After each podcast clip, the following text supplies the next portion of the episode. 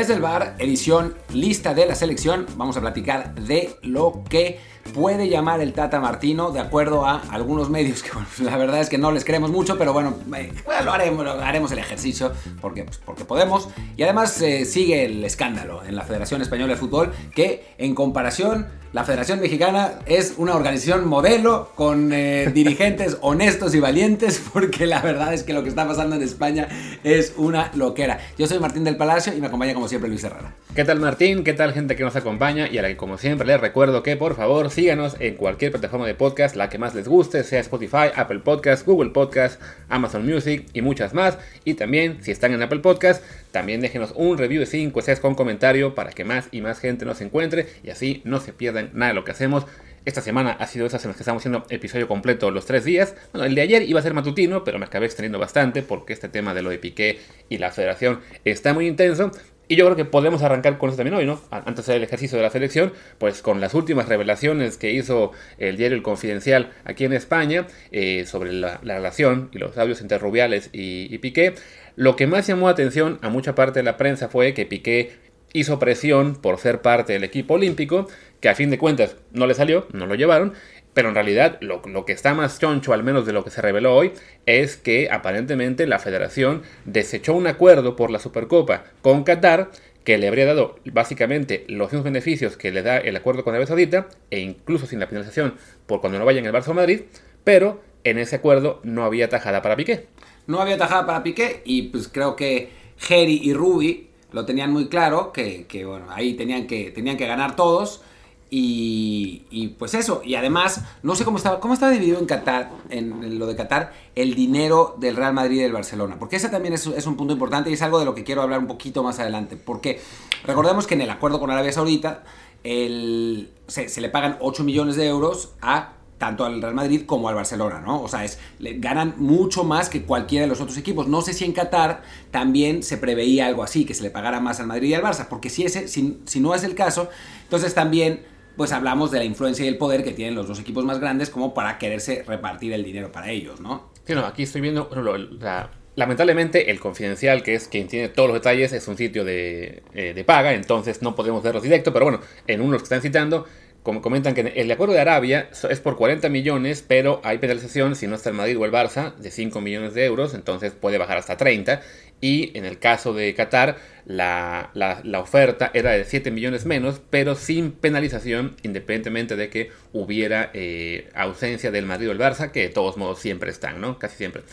Y a partir del cuarto año, un incremento anual del 3%. Pero bueno, aquí señalan que Piqué insistió mucho con que fuera siempre en Arabia Saudí, que es pues fue el país que estaba en negocios con su empresa esta Cosmos, ¿no? Y bueno, también hay otras polémicas por ahí. Para empezar, que Piqué pidió que el rey intercediera. Sabemos que el rey de España, que es un personaje muy polémico, el rey emérito. El rey emérito, sí, no el de ahora. Que renunció precisamente por eso, renunció por todos los escándalos que había habido con él, entre ellos con Arabia Saudita, porque es muy cercano con la gente de Riad, con los jeques de Riad. Bueno, pues pidió Piqué que intercediera el rey, ¿no? O sea, él quería que el torneo se jugara en Arabia Saudita, y pues lógico, porque le tocaban 4 millones de euros, ¿no? Eso también, digo, No es muy ético, pero yo entiendo también que quiera ganar entre 4 millones y 0, pues claro, querría ganar 4 millones, ¿no? Sí, y que para la federación, entonces la diferencia real no es 7 millones, sino 3, ¿no? O sea, en la oferta de Arabia Saudita, que es la que finalmente se quedaron, son 36 millones de euros lo que se lleva la federación, que de ahí reparte, porque bueno, 4 son para la empresa de Piqué, en la de Qatar serían 33, sin el peligro de perder 5 el año que no esté el Madrid o el Barça, que siendo muy poco probable, pues bueno, en algún momento puede pasar, ¿no? Este año es posible, o sea, si el Sevilla le hubiera ganado al Madrid, que estuvo ahí, ahora tendría ventaja sobre el Barcelona. Pasa que pues, no le ganó y el Barcelona también perdió, pero pues, no importó porque están empatados en puntos con el Barcelona con 2 partidos menos. Pues la verdad es que se ve más probable que sea el Barça, pero tampoco es que sea un hecho, ¿no? O sea, este Barcelona no tiene pues no está al mismo nivel y puede perder más partidos. Acaba de perder con el Cádiz, sin ir más lejos, ¿no? Que nos reíamos en el episodio pasado que hicimos juntos diciendo, no, le va a ganar fácil, no sé qué, y toma, no ganó. Sí, exacto. Pero bueno. Y sí, bueno, y en todo el tema de lo que es la penalización o no, pues también eso ha sido lo que se presta a, pues, a interpretaciones, digamos, malas, porque sí, eso lo comentó Diego Simeone hace unos días, de que la Supercopa, pues, conviene que vayan el Barça y el Madrid, no es difícil entenderlo, y como tienes en cada temporada, pues sí que hay partidos en los que llega una ayudita por aquí o por allá para cualquiera de los dos, digamos que son normales en todo el mundo que el equipo grande reciba alguna ayuda arbitral, no por...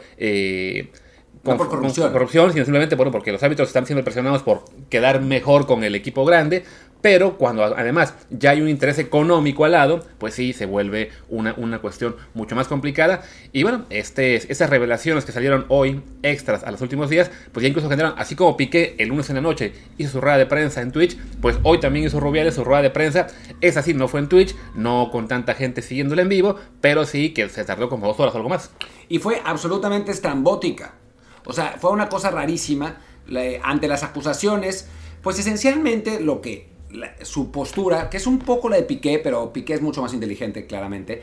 Lo que hizo Rubiales fue clamar teoría de la conspiración. Sí. Decir, yo soy un tipo bueno, un tipo decente, un tipo honesto, un tipo de pueblo que nunca ha hecho nada malo. Y hay una mafia terrible que quiere... pues, no sé, que arruinarme, que mi familia, me van a plantar una bolsa de cocaína. O sea, se soltó con unas cosas súper locas, o sea, diciendo él que no toma alcohol y que no fuman, cualquier cosa, ¿no? O sea, creo que su postura fue, hay una conspiración contra mí, me robaron esos audios, que eso sí es cierto, pero da igual, y entonces quieren dañarme, sin, obviamente, hablar de... el contenido de los audios, ¿no? Y después saltó otra que es también loquísima, diciendo que gracias a la Supercopa han mejorado los derechos humanos en Arabia Saudita, ¿no? Ya para eso, entonces, mejor que sí se lo hubieran llevado a Qatar, así pues, quizás ayudaban a los trabajadores, a los pobres trabajadores, a los que pues hicieron pomada en la construcción de los estadios. Quizás gracias a eso ya hubiera habido derechos humanos en Qatar antes del Mundial, ¿no? O sea, claro, puede ser. Que además esto de Arabia Saudita y el tema de los derechos humanos y cómo la influencia de la Supercopa ayuda a que mejoren, es el discurso que aplica básicamente cualquier ente deportivo de los que están yendo a Arabia Saudita. No son únicamente la Supercopa de España, también estaba la de Italia, apenas hace unas semanas fue el Gran Premio también de la Fórmula 1, que en el cual hubo todo este escándalo, bueno, no solo escándalo, todo este problema con el misil que dispararon unos rebeldes yemeníes el día de la práctica a una instalación del patrocinador principal del Gran Premio, y cómo los pilotos no estaban muy convencidos de seguir, pero los convencieron de forma un poco sospechosa, y después de eso, bueno, pero tenemos que regresar porque tenemos un gran impacto, y recibimos $50 millones también por ello, y también está ahí la WWE, y no sé, peleas de box y demás cosas que siempre aplican el discurso de, bueno, pero con nuestra ayuda están cambiando las cosas en Arabia Saudí. O sea, aparentemente Arabia Saudí, para dar pasos positivos por los derechos humanos, tiene que ir de la mano de pagarle miles de millones de euros y dólares a empresas deportivas.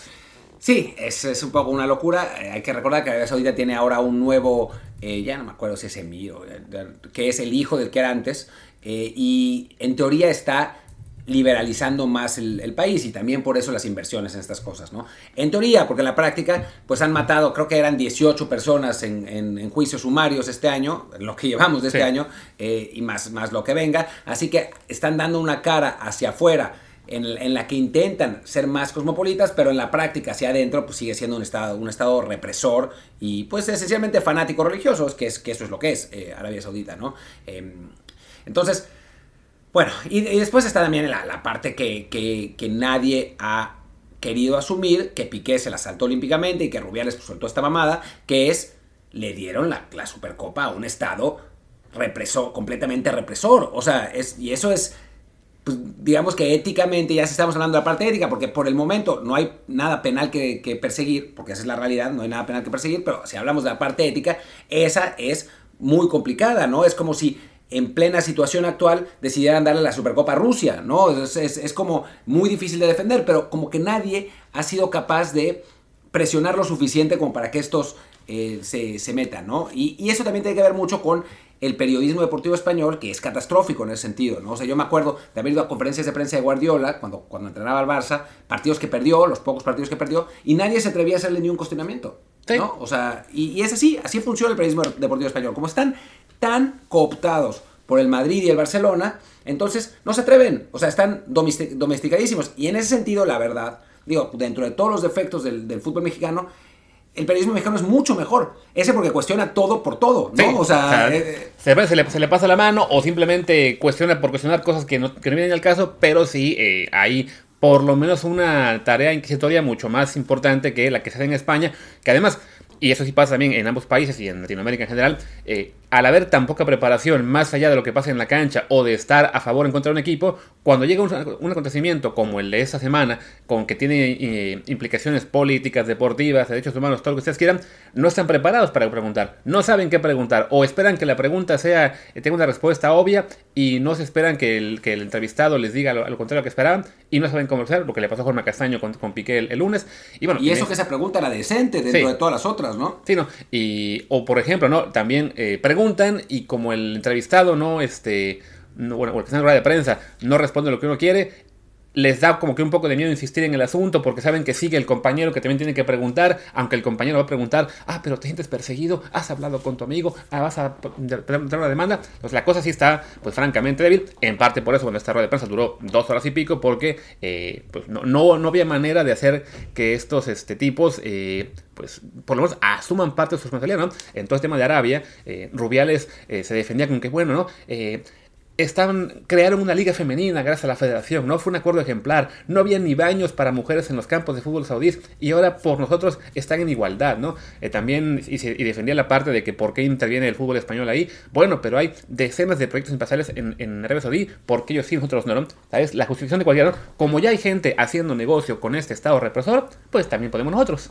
Sí, pues es el típico whataboutism, ¿no? Sí. O sea, en plan de ¿por qué vamos a... O sea, la típica del grito de puto. Claro. Es la típica del grito de puto. Pero si la FIFA no sanciona lo de los derechos humanos en Qatar, ¿por qué nos tiene que sancionar a nosotros? No, a ver. Que no sancione los derechos humanos en Qatar es un problema, serio. Que sancione lo de puto no es un problema, es lo correcto. Claro. Lo que tendría que hacer es sancionar también los derechos humanos en Qatar, ¿no? Y si lo que tendría que hacer la prensa española y España es preguntarse y cuestionar por qué hay tantos negocios con Arabia Saudita, no decir porque si hay, pues nosotros también, chingue su madre, ¿no? O sea, si hacemos cosas legitimando un régimen pues sangriento, que es lo que es, pues que legitimen más, ¿no? Porque pues hay lana, ¿no? Porque al final de cuentas es eso, ¿no? O sea, si nos soltamos claramente el pelo con todo esto, el asunto es el dinero, ¿no? Y eso creo que lo tiene todo el mundo claro. O sea, están tratando de encontrar justificaciones al hecho de que todos se metieron un montón de lana por este tipo de cosas, ¿no? Y están buscando maneras. O sea, eso que dice Piqué de, pero es que a mí 8 millones de euros, para mí 8 millones de euros no son nada. Perdón, pero para cualquiera 8 millones de euros son algo, ¿no? Aunque Piqué haya ganado mucho dinero, o sea, no es lo mismo tener una fortuna de 50 millones de euros a tener 58, o sea, es 20% más, ¿no? No es tan poco, o sea que... Y además comentabas que de momento todo esto es legal o que no hay nada que perseguir, pero justo antes de arrancar a grabar ya hay una demanda, o no sé, ya hay alguien, con el tema ese de que la Federación Española rechazó la oferta de Qatar, que le pudo haber sido más beneficiosa.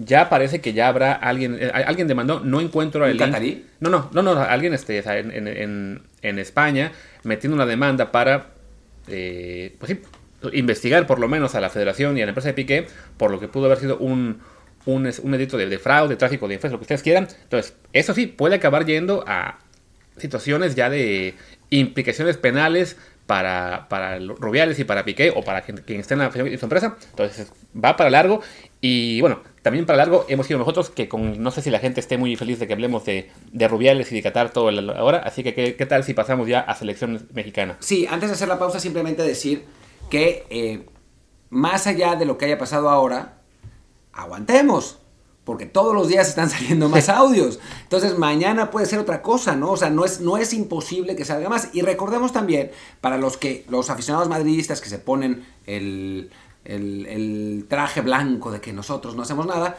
que El Confidencial también reveló unos audios de Florentino Pérez donde presionaba a periodistas y al comité de arbitraje y al propio Rubiales después de una decisión en su contra del VAR. O sea que tampoco es que sean blancas palomitas. O sea, a mí ya me han tocado varios madridistas diciendo, no, pero es que nosotros no hacemos nada. Ven esto de Piqué, ¿cómo se puede atrever? Seguro los arbitrajes están a favor de Barcelona. Espérense tantito. O sea, la parte de Florentino es, pues igual, ¿no? O sea, es... Florentino es más inteligente, realmente, o sea, es mucho más inteligente, claramente, no necesita él mismo estarse quejando y él mismo estar haciendo las cosas, en general, pues manda a su prensa amiga, es decir, el chiringuito, pero también le han cachado esas llamadas, el propio Confidencial, que debe tener a un megatopo en Telefónica Española, porque no sé cómo le caen todas esas llamadas, pero bueno, ahí está, es el Valencia, ¿no? Hay una en la que el Valencia había demandado a Rubiales y bueno, con esto del pacto con Piqué, ellos van a demandar de que fueron víctimas de un reparto económico arbitrario. Entonces, esto es desde ayer. Aparte, hoy había algo más con el tema de lo de que habían rechazado a Qatar por la oferta de Arabia con tal de beneficiar a la empresa de Piqué. Pero bueno, se viene importante esto, ¿no? Pero ahora sí, hacemos una pequeña pausa.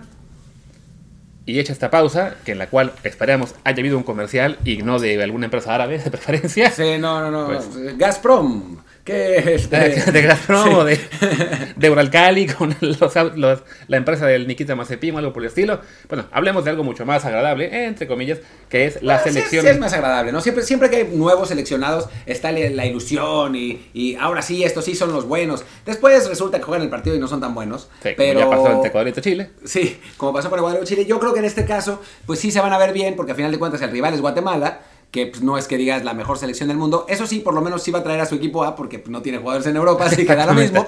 Pero bueno, vamos a ver que, de acuerdo, Luis se dio a la tarea de ver cuáles han sido las filtraciones de la lista. Ya sabemos que esas filtraciones, sobre todo si vienen del francotirador de Medrano, son, pues en general, bastante inventadas, pero bueno, pues vale la pena echar la controversia para reírnos un rato de esto, ¿no? Sí, de entrada, bueno, como es un solo partido, es fuera de fecha FIFA, no hay una concentración larga de 10 días, entonces no esperamos una lista de 26-29 como han sido últimamente, quizá se animen a llamar a 22-23, si acaban siendo 18-19, pues también tendría lógica, porque a fin de cuentas solamente pueden jugar el partido, según recuerdo, son que 11 titulares y 6 cambios, ¿no? Entonces, eso no cambia. Bueno, a luz de fecha FIFA quizás se puedan poner de acuerdo, ¿no? También. No, en amistosos el límite es 6. No. En realidad FIFA debería aumentar ese límite, ya que ahora en oficiales son 5 cambios. Sí. Pero no lo han aumentado. Por lo menos que yo sepa, el reglamento no ha cambiado, siguen siendo 6. Ok, entonces tendría un poco de lógica que sean solamente 18, 19 jugadores. Pero bueno, pensemos en que van a llegar a 22, 23. La típica de 3 porteros y 2 por posición. Lo que se ha filtrado, arroz con la portería, es que Acevedo va a ser convocado sí o sí. Y dicen que titular. Para jugar, titular además. Tiene su lógica, ya no tiene mucho caso seguir probando a Talavera, Ochoa, Cota, Orozco. Es capaz de llamar a uno de los dos, ¿eh? Sí. Ahí está la duda, ¿no? Si va a llamar a un segundo portero, según ESPN, puede ser Luis Malagón, que anda con el Necaxa. Yo creo que tiene mucho más sentido que sean ellos dos, porque si manda un tercero que sea, no sé, Orozco o Cota, pues... No, y va a terminar jugando. Sí, o sea, recordemos que la vez pasada que Acevedo debutó finalmente con la selección, no iba a jugar. El que iba a jugar, ya no me acuerdo si era Orozco o Cota, creo que Orozco, y se lesionó. Y entonces por eso no fue y al final de cuentas llamaron a Acevedo. Así que ojalá que si llaman sea a Acevedo y a Malagón, ¿no? Sí, y que bueno, en teoría Acevedo será quien juegue, lo cual ya se merece por lo menos tener una chance para mostrarse. Bueno, creo que él jugó el partido contra, ¿qué fue? Chile, ¿no? Contra Chile, último. Y jugó bien, además anduvo bien. Estaría padre que llamaran a Acevedo, Malagón y Jurado, ahora que Jurado está jugando con Cruz Azul, o sea, por lo menos que llevaran a los tres, que son en teoría... La siguiente generación, los que van a pelear el próximo ciclo, ¿no? Junto pero bueno, David Ochoa. Por lo pronto, Acevedo es el que va a estar. Ochoa no se ha mencionado para nada, entonces, que además, por ser ficha FIFA, la MLS no creo que lo preste. Y bueno, laterales, no ha habido muchas menciones. Yo apenas encontré 12 fijas, digamos que fueron Eric Aguirre y Kevin Álvarez, los que sí se han mencionado mucho. Y aparte, bueno, se ha especulado que quizá Omar Campos, que José Abella, porque, bueno, los habituales. No parece mucho sentido llamar, bueno, entrada Arteaga y Julián Araujo no puede ser porque están fuera del país.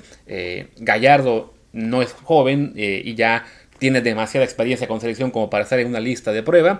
Y Jorge Sánchez también parece ya suficientemente consolidado en la lista actual como para considerarlo en este molero. Entonces sí, es una posición en la que aparentemente será mucho nombre nuevo. Aguirre no tanto, ya estuvo en la última fecha FIFA. Aguirre va a ir seguro. Seguro va a estar, también parece Kevin Álvarez. Los demás sí hay dudas, tío. Puede ser Omar Campos y José Abella. Yo creo que puede ir Barbosa de Atlas, ¿eh? También Barbosa el de Atlas. Alan Mozo no puede porque tiene la selección, porque tiene el compromiso de Pumas de la Conca Champions y porque además no lo van a llamar. Sigue el tema ese, sí, aparentemente la indisciplina. Pero bueno, vamos a decir que Aguirre y Álvarez seguros y para completar Barbosa y Omar Campos, quizás. Sí, seguramente. Sí, no veo a Abella realmente. Y Campos, que es un lateral izquierdo, que es lo que hace falta en la selección, creo que vendría bien. O sea, como laterales izquierdos serían Eric Aguirre, que puede jugar por los dos lados, pero digamos también puede jugar por izquierda, y Omar Campos. Los laterales derechos serían Kevin Álvarez y Barbosa, ¿no? Sí. Si solamente van tres, tiene más sentido que sea Aguirre, Álvarez y Campos, justo por lo que mencionas, ¿no? Uno de cada lado y uno que puede jugar los perfiles como es Aguirre, ¿no? Después centrales, pues la gran novedad, o lo que sí mencionan en muchos medios, es el Palermo Ortiz, porque está suspendido para el primer partido de la Conca Champions, maldita sea. La tarjeta roja más oportuna de la vida del Palermo Ortiz. No sí. La de Pumas, pero para él Palermo sí, Ortiz, ¿no? Porque aparentemente él va a ser convocado para jugar contra Guatemala. Es el único nombre, digamos, que sí, todo mundo ha mencionado, tanto Medrano, el Franco y toda la gente que repite a Medrano y el Franco, pero bueno, es al nombre que dan por hecho. Además, recordemos, el Tata estuvo en el juego de Pumas Cruz Azul y aparentemente era para verlo a él, no para ver a Mozo. Creo que la nota original de eso, y eso le da muchísimo más validez, es de Gibran Araige, que suele pegarle bien a las notas de selección, suele tener buenos contactos allá adentro, ¿no? Entonces, por eso me suena más, ¿no? Creo que en realidad el francotirador y Medrano se montaron a lo que dijo Gibran Araige para decir tanto lo de Palermo Ortiz. Sí, igual en esa posición creo que se ve complicado ver a los nombres habituales. Digo, de entrada, bueno, Araujo y está fuera del país, y lo que son Moreno, pues ya veteranísimo, no tiene caso llamarlo. Johan también fuera del país. César Montes. Habría una posibilidad, pero ese tiene su lugar. Ya está también muy consolidado. De hecho, creo que esa posición específicamente, salvo lesión, está amarrada. Quizás Héctor no ande en el mejor momento posible, pero a nivel vestidor y eso va a terminar yendo. Sí, si acaso, al haber ya confirmación de que la lista del Mundial será de 26, se abrirá una pequeña posibilidad a que haya un quinto central. Porque al Tata le encanta llamar triple cobertura en posiciones a las cuales no requiere, y bueno, ahí pues se abre esa puerta para que un Palermo Ortiz tenga alguna chance, aunque la verdad, por la edad que tiene, ya 29 años, tendría mucho más lógica que, de entrada, que estarán convocados probablemente en ese partido y que tengan más chance de ganarse un sitio, pues alguien como Israel Reyes, que ya estuvo en una lista, como Luis Olivas de Chivas, que la verdad creo que está más por ser de Chivas y prometedor que por desempeño efectivo actual, semana a semana actual. Y bueno, y Angulo, el que ahora está en Tigres, que tuvo un gran torneo con Atlas la temporada pasada, que en Tigres está jugando como titular, que lo cual para un jugador mexicano es también para destacarse, aunque sea ahora con el Piojo. Aunque con el Piojo es menos, ¿no? Sí. O sea, el Piojo sí está usando más jugadores mexicanos jóvenes, ¿no? No es la del Tuca, que lo hubiera congelado 5 años en la banca y después lo hubiera mandado a Juárez, ¿no? Pero sí, está jugando bien. Y bueno, seguramente estará entre ellos tres, quizá también Jared Ortega de Toluca. Aunque ayer Angulo no jugó, ayer fue suplente en el minuto 75. Pero bueno, pues era media jornada, se puede entender, ¿no? La verdad es que sí, en general sí ha jugado bastante con Tigres. Entonces bueno, entre los que hemos considerado, creo que Palermo, Angulo, Olivas y Reyes quizá. Sí, yo creo que esos cuatro está bastante claro. No sé si haya sorpresas, pero bueno, Angulo ya lo ha considerado, Olivas ya lo ha considerado, a Reyes ya lo ha considerado, todo el mundo habla de Palermo. Tiene lógica, ¿no? Sí, ¿no? A final de cuentas. Además, Angulo fue de los pocos que jugó más o menos bien en la lista B, ¿no? Contra Ecuador, contra Chile. Entonces ahí tiene chance. Jared Ortega, bueno, pues ídolo además en Twitch. No sé qué tanto del Tata, pero bueno, también ya estuvo en una lista antes. Lo llevó contra Ecuador y no anduvo. Sí, entonces bueno, lo tiene más complicado, ¿no? Después, bueno, mediocampistas. Creo que lo que he escuchado mucho es la gente que quiere que lleven a los tres de Pachuca. A Luis Chávez, a Eric Sánchez y a Víctor Guzmán. De entrada, por como juega Pachuca, creo que no es el acomodo ideal para la selección. Entonces tiene que elegir entre Luis Chávez o Eric Sánchez. El que suena más es Luis Chávez. Suena más, aunque yo prefiero Eric Sánchez, pero bueno, puede ser cualquiera de los dos. Lira sí parecería, porque además bueno, hizo todo el proceso con la sub, aunque al final no se quedó, porque ya ha sido convocado a partidos amistosos. Y después el otro nombre que tiene aquí Luis, que yo diría que es uno u otro, que es Aldo Rocha de Atlas o Jeremy Márquez de Atlas también, ¿no? Que no son exactamente el mismo perfil, pero si hablamos de tres jugadores que estén en el centro, me parece que Cualquiera de estos dos puede ir. Por edad tendría más lógica Jeremy Márquez, aunque me parece más importante para Atlas a lo Rocha, ¿no? Sí, también hay que considerar que, bueno, creo yo que de cómo juega la selección con el 4-3-3, con un solo contención, dos interiores, comparado como juegan la mayoría de clubes ahora en la Liga MX, que la mayoría tiene doble pivote, pues no es tan sencillo, digamos, que identificar cómo van a jugar o qué rol les ve a el Tata Martino a algunos jugadores, ¿no? En particular, bueno, sea los de Atlas o los de Pachuca, que juegan en una posición distinta a la que tendrían en selección, pero bueno, ahí entre Luis Chávez, Eric Sánchez, Aldo Rocha, Jeremy Márquez, Víctor Guzmán, por lo menos va a haber 2-3 convocados de ese grupo de 5. No sería del todo descartable que los 5, aunque lo veo muy complicado. Sí, no sería descartable. Es interesante lo de Víctor Guzmán porque anda bien. O sea, es un jugador que además, antes de todo el desmadre de la cocaína y del traspaso a Chivas y esa historia, había estado haciendo goles.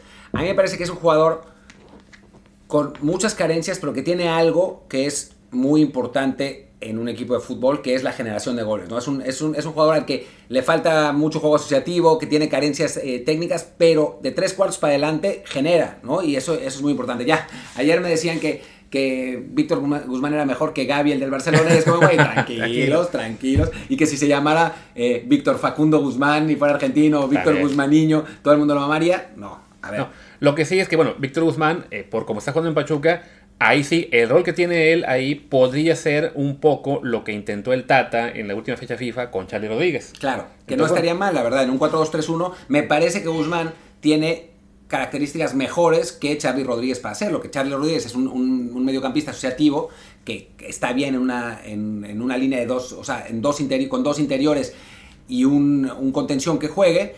Si vas a jugar 4-2-3-1 y vas a tener un jugador que llegue a segunda línea, pues Víctor Guzmán tiene absoluta lógica, ¿no? Y Charly Rodríguez no. Sí, que además probar con ese esquema también abre un poco más la puerta tanto a Luis Chávez como a Eric Sánchez, como a Jeremy Márquez y Aldo Rocha. La bronca es que ya yéndose a lo que es la realidad de la selección mayor, pues los 4 acaban sobrando porque pues ahí después tienen que pelear contra Edson Álvarez, Eric Gutiérrez, Eric Herrera, Guardado, y lo siento mucho. Charly, que lo ama. Pero Charly, entonces sí. También es algo que hay que recordar, que este juego molero contra Guatemala va a servir para ver a muchos jugadores, pero desde ahora les podemos adelantar, la gran mayoría tiene escasísimas posibilidades de ir a Qatar. Sí, lo que sí van a hacer, o sea, para lo que sí va a servir es para ver al grupo que va a jugar la Nations League, ¿no? Uh-huh. Y yo creo que ese grupo va a ser, pues, como los reservas en caso de lesión del grupo importante, ¿no? O sea, si de pronto pasa como lo que pasó con Chapito Montes en el Mundial pasado, pues uno de estos puede ser llamado, ¿no? Pero sinceramente, no van a desbancar a alguno de los que ya están, ¿no? Lo de Chapito Montes fue en el Mundial antepasado. En 2014, somos viejos. Queremos pensar que fue hace poco, pero no, los años pasan. Bueno, lo que pasó con Diego Reyes, el Mundial pasado, también, ¿no? Que ahí sí pasó, ¿no? Que le abrió la puerta, eso fue a Eric Gutiérrez, ¿no? Que le abrió a Eric Gutiérrez, sí. Que prácticamente no jugó, pero el que sí tuvo muchísimos más minutos fue Edson Álvarez, ¿no? Que no estaba considerado para ser titular, sino simplemente para estar ahí cuando fuera necesario, y terminó jugando todos los partidos. Así que qué bueno. También, bueno, en esta zona del campo se dice casi con seguridad que va a estar Fernando Beltrán de Chivas, que además ha sido de los pocos ídolos del rebaño en las últimas semanas, al menos en la prensa y en Twitter. No, espérate, que el rebaño ya es otra vez un equipo a vencer, ganaron 2 partidos, ya está en 7º lugar y la afición está desatada, ya dicen, ya ni hace falta el Matías Almeida, que no va a llegar, o quizás sí, no, depende de quién le quedamos. Sí. ¿Y cómo se llama? Luis, súbete a la cadeneta. Súbete a la cadeneta, por favor. Que además, la cadeneta del ruso Samohilny, que le dice así, que le dan la oportunidad, que sea él el Ilini de las Chivas, no, puede pasar, pero podría. Pero francamente no lo veo ocurriendo. Creo que ganaron los partidos, quizá ganen uno más, la gente se va a emocionar y luego van a acabar cayendo en la repesca. Pero bueno, regresamos a la selección. Se habla de Beltrán, se habla de Córdoba, portento a la altura y más de Pedri y Gaby, depende de qué semana, porque el fin de semana sí estaba a la altura de Pedri, ayer no tanto. Sí, ayer no, espera, me dijeron, ya me acordé. No solo me dijeron que Víctor Guzmán estaba a la altura de Gaby, sino de Jong. Mira nomás. De Jong, el mediocampista, no el centro delantero. Sí, ya es como un poco descabellado. Y bueno, pues ya si nos vamos a esas, entonces Sebastián Córdoba está a la altura de, no sé, pensemos en Modric, ¿no? O sea, ¿no? Córdoba y Modric me parece que son del nivel, ¿no? O sea, del mismo calibre, o sea, digamos. Del mismo calibre, sí. ¿No? Jugadorazo, o sea, top. Pero bueno, en fin. Y ya, bueno, para cerrar la parte del medio campo, parece que quien no va a estar, de nuevo, según estas filtraciones, es Bigón.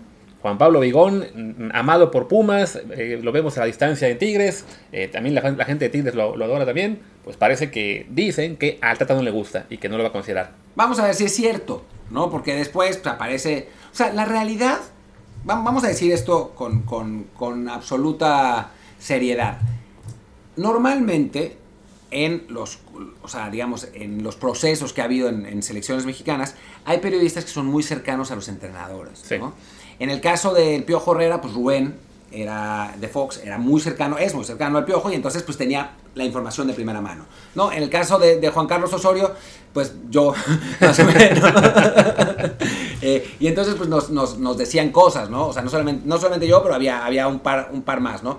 En esta ocasión parece que el cercano es Gibran Araige, ¿no? Que es el que ha conseguido más información. No sé de dónde la saca, no sé quién es el que se lo pase, pero parece que es él. Los otros, tanto el propio Rubén como Medrano como el francotirador, pues medio adivinan, pero no tienen los contactos. Medrano era, sabemos, muy cercano a la Volpe, ¿no? Sí. Más allá de la estupidez de que fue su asesor, la realidad es que sí tenía todas las notas, porque la Volpe le pasaba todas las notas. Además, la Volpe no tiene manera de callarse una, ¿no? Entonces, digo, yo me acuerdo alguna vez que entrevisté a Ricardo, y a mí ni me conocía, ¿eh? Yo lo fui a entrevistar, sí. Y le digo, bueno, ¿y qué opinas de llevar a Joaquín Beltrán? Que en ese tiempo con los Pumas.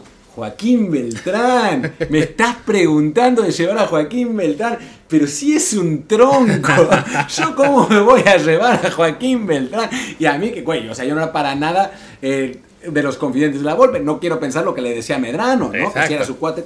Entonces, bueno, eso pasa. Entonces, para entender, digamos, y para los próximos procesos, porque seguramente, bueno, si llega Bielsa no va a haber nadie cercano, pero si llega alguien más que no sea Bielsa, seguramente va a tener un confidente. Si es el Piojo, pues va a ser otra vez Rubén, vamos a ver quién es, ¿no?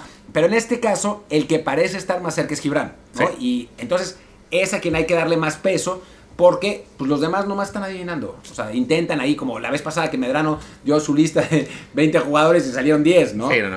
Y bueno, con el tema de Bigón, hay que también señalar que, aunque sí, está jugando muy bien en Tigres, como antes lo hizo en Pumas, también recordemos, tiene 30 años, cumple 31 en el verano, entonces sí, si son lista de jóvenes, también por ahí se entiende un poco que nos aconseja, ¿no?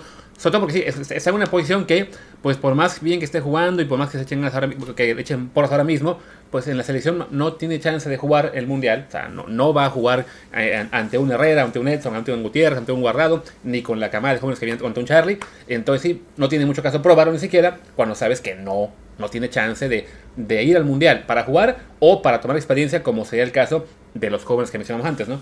Sí, que yo por otro lado, yo sí lo llevaría, porque creo que en un grupo así, de tan jóvenes, necesitas a alguien de experiencia. O sea, alguien que, digo, es un partido vistoso y lo que quieras, ¿no? Pero necesitas a alguien que más o menos te configure el partido. Y a final de cuentas, Bigón es un tipo no solamente de experiencia, sino de liderazgo. Me parece que sí podría ser útil.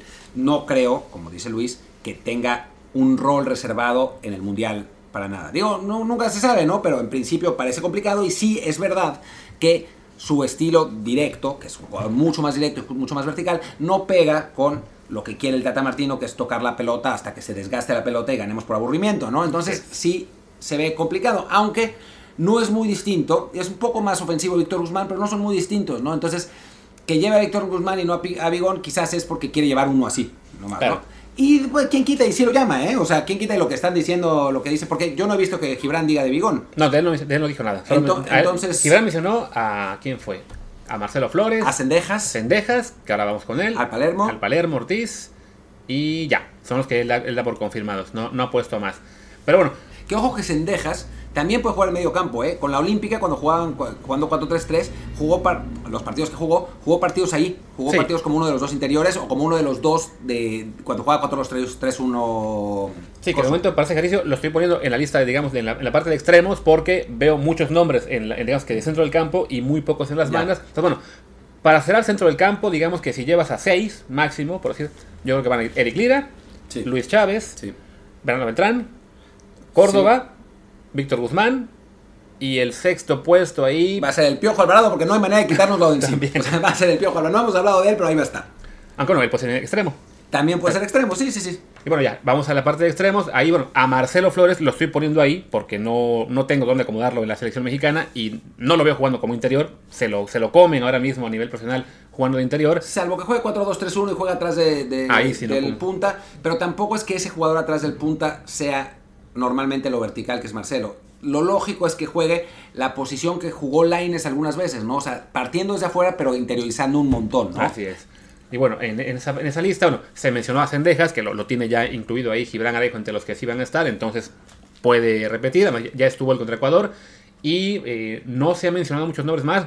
Martín mencionó lo que es el Canelo Angulo de Chivas, quizá Jairo Torres, porque bueno, está con Atlas y ya tiene su contrato con la MLS seguro, entonces bueno, pues esta te dirá, yo quiero algo de MLS en mi lista, vamos con Jairo que ya es de Chicago, y Antuna, que puede ser ese jugador de experiencia, digamos, veterano de la lista, porque, reitero, no hay muchos más en esta zona. No, bueno, y además sabemos que cuando enfrenta a rivales de CONCACAF, Antuna se transforma en garrincha, se vuelve... ¿Sabes qué? Voy a decir algo de Antuna. Yo aquí no somos muy fans de Antuna en general, pero me dijo algo, creo que fue Jared Borghetti, ya no me acuerdo quién, alguno de los exjugadores que entrevisté hace poco, que es verdad. Me dice, es que México no tiene ningún otro futbolista que te juegue al espacio, a la espalda del lateral. Ya. Antes era el Chucky Lozano, ahora el Chucky Lozano no juega así. Entonces, tiene sentido que lo use tanto Martino, porque en circunstancias así, donde necesitas aprovechar ese espacio, pues no hay nadie más, ¿no? Claro. Entonces, yo por eso creo ahora, después de que me dijo eso y me hizo lógica, que Antuna va a ir al Mundial. O sea, que va a terminar yendo al Mundial, porque no hay nadie más a quien puedas poner. O sea, a no ser que vuelvas a cambiar al Chucky a lo que era antes, pero es que ya no es eso, ¿no? O sea, sí, ya no es ese jugador explosivo que es lo que jugaba en 2018. O sea, si te acuerdas, por ejemplo, el gol contra Nueva Zelanda en la Confederaciones 2017, uh-huh, fue eso. Fue un pique a la espalda del lateral que se le adelanta al portero y mete gol. El contragolpe del gol de Chucky fue también eso, ¿no? O sea, en una jugada donde la defensa alemana estaba pues un poco desarbolada, aprovechó. O sea, no fue un pase así filtrado como tal. Pero son esas características que tenía Lozano, ahora tiene otras, y que tiene Antuna, ¿no? Y que no tiene nadie más. Entonces, creo que por eso va a terminar yendo al Mundial y por eso lo va a seguir llevando hasta que se lo gaste todo lo que pueda, ¿no? De acuerdo. Y bueno, creo que entonces pensamos que, bueno, que van a estar en esta zona, en esta lista, Antuna, Marcelo, Cendejas, puede ser Jairo Flores, puede ser Canelo Angulo, Jairo Torres, puede ser también Alexis Vega, no lo mencionamos, no se ha hablado de él porque él ya parece muy consolidado en la lista. Pero también, puede que esté ahí, a fin de cuentas, al estar disponible. Se habló de que va a haber mucho elemento de Chivas en esta lista, entonces pues Alexis Vega es el mejor de todos que tienen ahí. El propio Piojo, ¿no? El propio Piojo Alvarado. Entonces, bueno, por ahí va a estar, ¿no? Y ya para cerrar, los delanteros, Santiago Jiménez se da por descontado. Se va a ir, sí. Y la posibilidad sería, una, dos. O te llevas a Henry Martín para tener un segundo 9, un veterano, el líder del equipo, digamos, en este juego, quizás hasta capitán del partido, o volteas a ver a Macías. Es que Macías está lesionado, Macías no puede ir. A Saldívar, no. A De La Rosa. No, a Sepúlveda, ¿no? Sepúlveda. Que están diciendo que van a Sepúlveda. Sí, no hay de dónde agarrarse en cuanto a los 9, ¿no? O sea, yo creo que por eso van a ser Santiago y Henry Martín, porque además no lleva a nadie más. O sea, ha sido Funes Mori, que pues no está ahora. Ellos dos, Raúl, y no ha convocado a ningún otro 9, ¿no? No recuerdo quiénes fueron. En la lista contra Ecuador y Chile fueron también Santiago y Henry. Y Henry, entonces sí. Ahí quizás sería bueno buscar a ver a alguien nuevo. El problema es que, desafortunadamente, en la Liga MX no sale ninguno, ¿no? O sea, checamos la lista de goleadores del torneo actual. No, es para llorar. Terror, Víctor Guzmán, el mexicano con más goles. Sepúlveda, el segundo, con 5. Bigón, con 5. Y a ver, Sepúlveda tiene 30 años. Sí, Sepúlveda tiene 31. O sea, 31. Ya no tiene mucho caso. Y de ahí en fuera, y sigues en la lista, y te sale Funes Mori, te sale Alexis Vega, Canelo Angulo, Santiago Jiménez. O sea, no hay un solo delantero mexicano joven que esté despuntando. Está, bueno, Roberto Meraz del... Pero Meraz ni siquiera es delantero. Charles Rodríguez, Rubalcaba. Ah, ahí está Rubalcaba. Pero no puede, porque Pumas. Y además jugaría de extremo, sí, jugaría de 9. Sansores, Saldívar otra vez, Cendejas, Alvarado, Antuna, Barragán. O sea, sí está. O sea, Barragán. Pero además tiene... Digo, eso ya estamos viendo jugadores de 2 goles, ¿no? Sí, no, o sea, ya, en la lista... Jordan Carrillo, Luis Chávez. A mí Jordan Carrillo no lo mencionamos, porque como se cayó, pintaba mejor el año pasado. Sí, Jordan Carrillo va a ir y va a ser la estrella de la selección que vaya a Tulón. Ya. Es así. Que nosotros, si todo sale bien, ¿tú ya te acreditaste para Tulón? Lo recordaré cuando acabemos de grabar esto. Sí, porque Karim y yo ya... La idea es ir a Tulón, hacer la cobertura desde ahí, poderles platicar que vemos de selección. Una selección que yo ya vi en Marbella y la vi muy bien, ganando la Suecia. Me preocupa que no va a estar Luca Martínez Dupuy, que era el 9 titular de ese equipo y que está lesionado. Pero bueno, pues vamos a ver qué tal, ¿no? Oye, viendo ya, o sea, buscando que en esta tarde de goleo, que digo, los nombres que mencioné, la mitad, bueno, no, más de la mitad no eran delanteros siquiera. Me encuentro con Marcel Ruiz, que no lo consideramos. Porque se ha caído, güey. O sea, las últimas semanas se ha caído. Con suerte lo lleva, no estaría mal. Pero no han dado, de hecho ya está perdido la titularidad, el Tijuana está por la calle de la amargura, o sea, pasó de ser tercero o cuarto lugar general, ahora creo que está 14 el Tijuana, o una cosa así, y eso con un partido más. Así que sí, o sea, ha estado mejor esta temporada que la pasada, pero sí ha sido 15 esta Tijuana.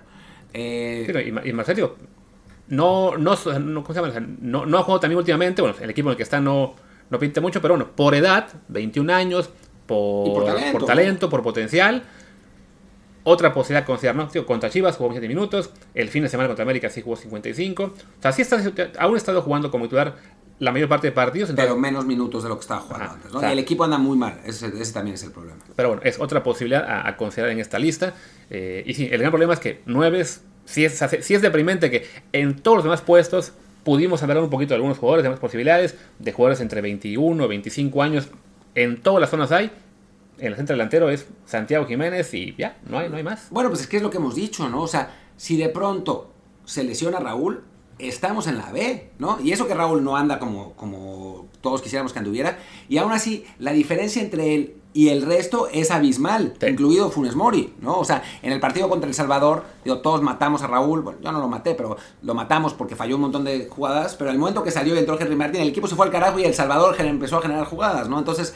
creo que sí tenemos un problema y ojalá que Santiago vuelva a demostrar que tiene esa capacidad. Ya lo hizo en el amistoso que jugó pasado, metió un golazo además. Sí. Ojalá que lo vuelva a demostrar y que se gane ese espacio para que pues, sea él al que lo lleve y no a Henry Martín, ¿no? Y también para que Cruz Azul ya deje de estarlo llevando de la banca a jugar, otra vez la banca, otra vez a jugar, otra vez banca, más banca, ya, que le den la continuidad, porque sí, sobre todo que de aquí a Qatar, por si Raúl de plano no llega, o por lo que sea, pues que Santiago levante un poquito, porque sí, en este momento la situación pinta bastante triste en esa posición, al grado que ya estamos esperando que tenga Julio Furch su pasaporte mexicano también. Y no es imposible que Julio Furch le den una chance, ¿eh? Digo, sí. Siendo argentino el Tata lo va a buscar y es un tipo que a final de cuentas ha hecho un montón de goles en el fútbol mexicano, ¿no? O sea, no me encanta la idea, pero... Pues, en Nations League, si tiene pasaporte, sería muy factible verlo ahí. Sí. Ojalá que sea en la Nations League y no que lo lleve con la selección buena, claro. Y que le quite el lugar a Santiago, ¿no? Que eso es lo que queremos.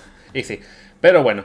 Pero que ya con eso ya acabamos el ejercicio. Sí, la lista seguramente se va a conocer entre jueves y viernes, así que esperemos que sea jueves para poder comentar un poquito el viernes de a qué le atinamos y a qué no. Aunque últimamente nos ha dado súper bien, ¿eh? Bien, ¿no? O sea, nos ha ido muy bien, sí. Mejor que a Medrano y al francotirador. Sí, aunque bueno, ya esta lista es ahí sí totalmente experimental. Sí, deberíamos equivocarnos en más. Ojalá salgan nombres que no esperábamos. Y bueno, a ver qué tal resulta. Y ya la semana que viene hablamos del partido como tal. Por lo pronto, pues sí, cerramos y mañana jueves habrá matutino, no sé de qué, pero capaz que otra vez de Piqué y Rubiales, ¿por qué no? No, hombre, no, ya. A no ser que haya un escándalo mucho más grande. Ojalá que haya algún tema. Digo, juega Pumas, la linineta. Claro. Los partidos de hoy, de hoy, son San Luis, Pumas, América, León y Monterrey, Atlas. Están buenos los tres. Digo, el de San Luis, Pumas no, pero para nosotros sí. Y entonces creo que puede...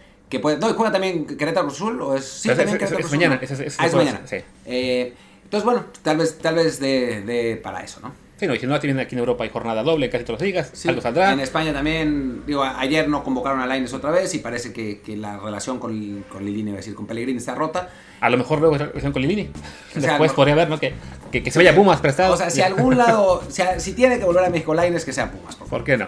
En fin, despidamos ya esta emisión. Yo soy Luis Herrera, mi Twitter es @LuisRHA. Yo soy Martín del Palacio, mi Twitter es @MartinDELP y el del podcast es Desde Hablar Pod, Desde Hablar POD. Muchas gracias y nos vemos mañana. Chao.